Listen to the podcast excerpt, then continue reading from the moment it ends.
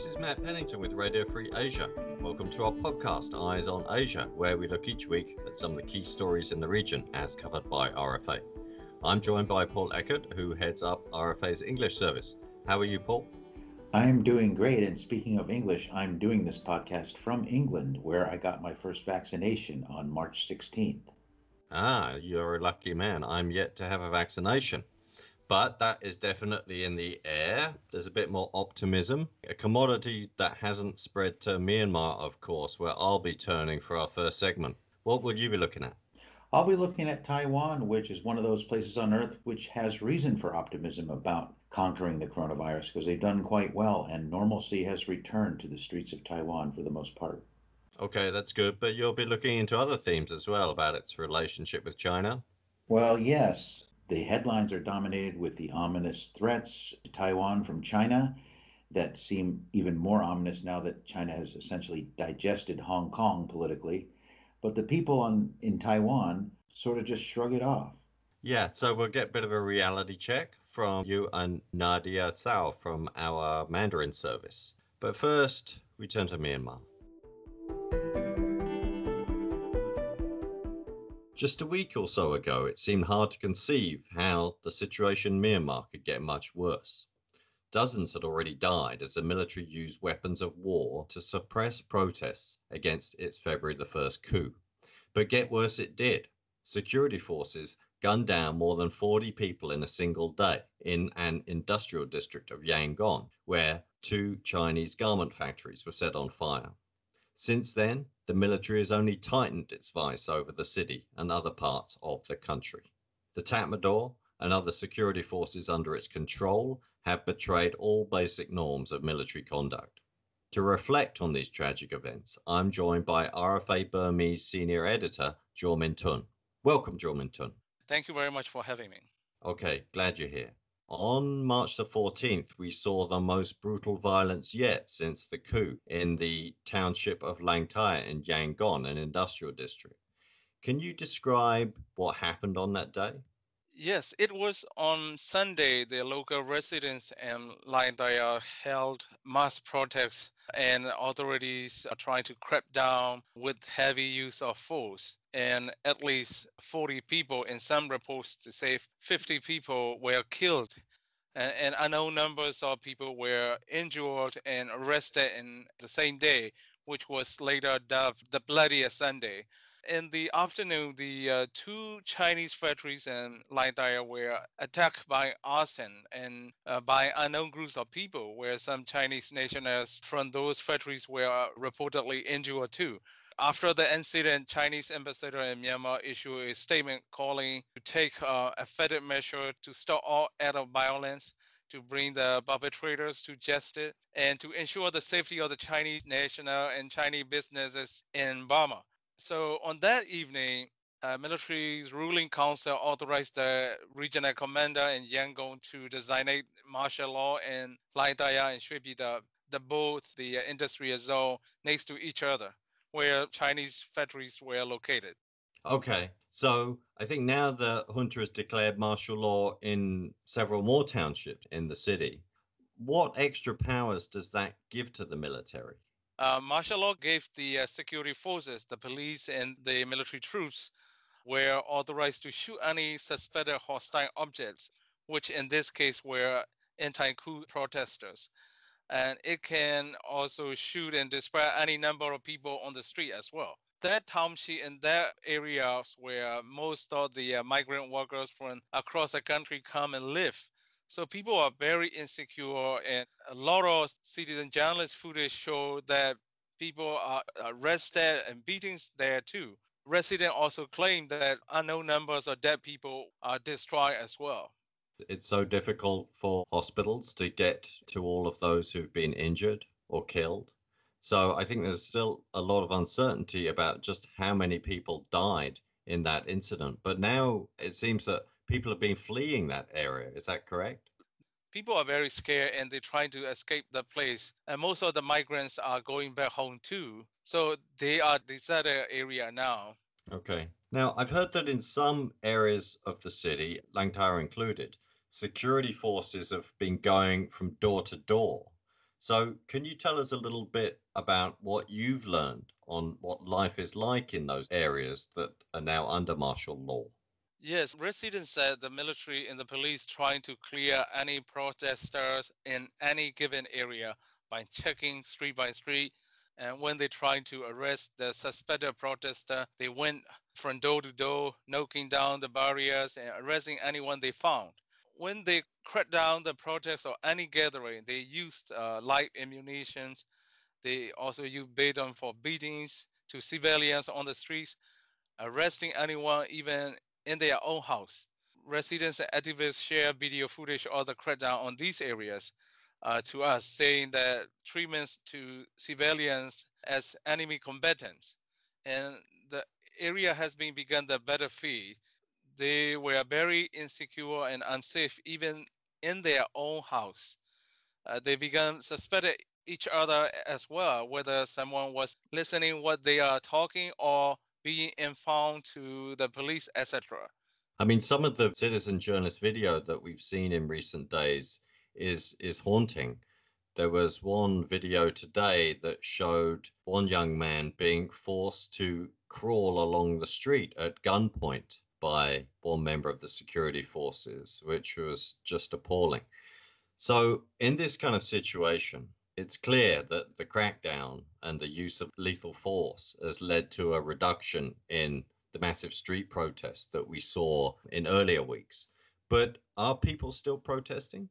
Yes, they are. But they adopted the situation, no longer make confrontation with the police like in the early days of the coup. Now they're trying to avoid them, avoid the major streets, held the uh, guerrilla style protests. In some cases, they even held uh, humanless protests in many cities where only anti-coup banners and posters were erected on the streets instead of real people. But in many cities, including several parts of the Yangon, uh, Mandalay, and Monywa, where many protesters were killed in previous days, they stay marching on the streets, held sit and strike, as well as bikers rallies on the street.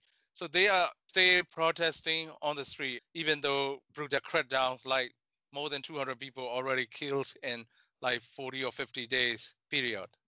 Yeah, it's remarkable the bravery that people have been showing. Can you also tell me about the steps that the military has taken to restrict access to the internet? You know, since the start of the coup, there have been restrictions imposed on social media, like access to Facebook, and I know that there's there's been periodic shutoffs of the internet, but it seems like this has intensified in the last couple of weeks. So, what have you learned about that? The junta trying to shut down the internet services several times. Later, it be- began a nightly procedures. They shut down all internet in the nighttime. Data services cut off from midnight to uh, 9 a.m. in the morning. But now, as a latest move, the military orders data service providers to suspend all their services indefinitely. But people using any service available, including mobile SIM cards from Thailand, they share the videos and text message in a very limited window they got through the uh, social media sites such as uh, Facebook and Twitter. I see. So, in this situation where it's increasingly hard for people to get online and share information, uh, and it's increasingly important for people to stay connected. What sort of challenges does this pose for news gathering for organizations like RFA? At this situation, it's very challenging. Right this moment, at least 39 journalists were arrested, and at least 15 of them are facing serious criminal charges with defamation and sedition. Even today, March 19, BBC and Mizzima news reporters were arrested while attending court hearing of detained NLD leader in Naypyidaw. So being a reporter in Myanmar began increasingly challenging now. Reporters could not go to the public gatherings, protests without safety precautions. They have to move in a group from one place to another as a team. Now, even they could be arrested or detained at daylight by plainclothes police it will be seriously difficult to report news in Myanmar. At the same time, due to internet restrictions, journalists were heavily relying on citizen journalists who provide the photos and uh, new tips and footage for the news. It is really challenging situation right now, and it is certainly not good for the people of the country as well. I mean, I think there's been a lot of bravery shown by journalists. There's also been a lot of bravery shown by regular citizens who are sharing the incidents that they see and that they record on their cell phones with organizations like RFA and, and other media groups. And I think we're going to be increasingly dependent on these people to keep us informed about what's happening inside the country. So, Jo Min Tun, I want to thank you very much for sharing what you've learned about the situation in Myanmar. Thank you very much, Matt, for having me. Thank you, Matt and Jo Min Another grim reminder of the high cost of keeping a free press and the higher cost of losing one. My guest today will be Nadia Tsao, a veteran Taiwan journalist who's joined RFA in 2018 after a 20 year career as Washington correspondent for Taiwan's Liberty Times newspaper. Nadia returned to her native Taiwan for a family visit earlier this year, enjoying post pandemic near normalcy in a place that won some of the highest marks worldwide for its handling of the coronavirus. We will also discuss the unique set of challenges facing Taiwan. The island is the only surviving democratic entity in Greater China after Hong Kong's partial democracy was dismantled by Beijing before the eyes of the world last year. Now, a kind of Cold War history is repeating itself as Taiwan is becoming a haven for people fleeing Chinese Communist Party repression in Hong Kong. At the same time, Taiwan is a target of immense pressure from Beijing which wants to control the island and its 23 million people under the one country, two systems formula it offered Hong Kong 25 years ago and has now violated. Tsao Yu Fen in Chinese. Nadia will tell us how the people of Taiwan are coping with this pressure or ignoring it. Thank you, Nadia, for making time for us in a busy part of your day. Oh, I'm glad to be here to share my traveling experience since there's not many people traveling anymore. Yeah, I was surprised to hear that you had uh, gone all the way back to Taiwan. But uh, what are your friends in Taiwan talking about and your associates? I assume you ran into some of your old journalistic friends, and uh, what were they talking about? Uh, I went to, see some journalist friends, but also people working for the government. The subjects are related to the US. First, they want to know what happened in the US, why the pandemic uh, was not under control. Did I feel afraid to live in the U.S. You know, when the uh, vaccine will be available to a lot of people. Yeah, another subject is about the lifting of the restriction of uh, pork uh, with ractopamine to Taiwan. The I think it's a very controversial issue, as you know Taiwan politics very well. You know, both party has been fighting for this issue, and lots of my friends were talking about it. I, I heard ordinary people complaining that you know they are forced to eat pork now with the ractopamine, and uh, I I just discovered many store selling meat products uh, started to put out a sign saying we only use local pork product. And another issue I think people discuss most is that whether uh, President Biden will follow uh, President Trump's footprint, uh, especially on the U.S. policy on Taiwan, because Trump administration was broadly seen as a pro-Taiwan government, even though not everyone will agree, but some of their policies are, are very popular in Taiwan. Like most people based in the United States, you spent nearly a year tied down at home and unable to do a lot of simple tasks, let alone enjoy a life out in restaurants and normal cultural life. But in Taiwan, you could enjoy all of those. What was that like? Yeah, I, I was required to quarantine in a hotel for two weeks and then, you know, stay at home for another week. After that, basically you're you're totally free to do anything you want. Only you have to wear a mask. So it's like a fresh air, you know, for me. So all the famous restaurants, um, they are fully booked. You don't really see, you know, the pandemic actually hurt the economic if you go to restaurant. But other people tell me, yeah, some some of the industry, like the uh, airlines or some of the tourist industry, but the local tourists are booming because you know a lot of people they still want to spend money for their leisure time. But there's no chance they can travel a long distance. So they just decided to tour around in the island.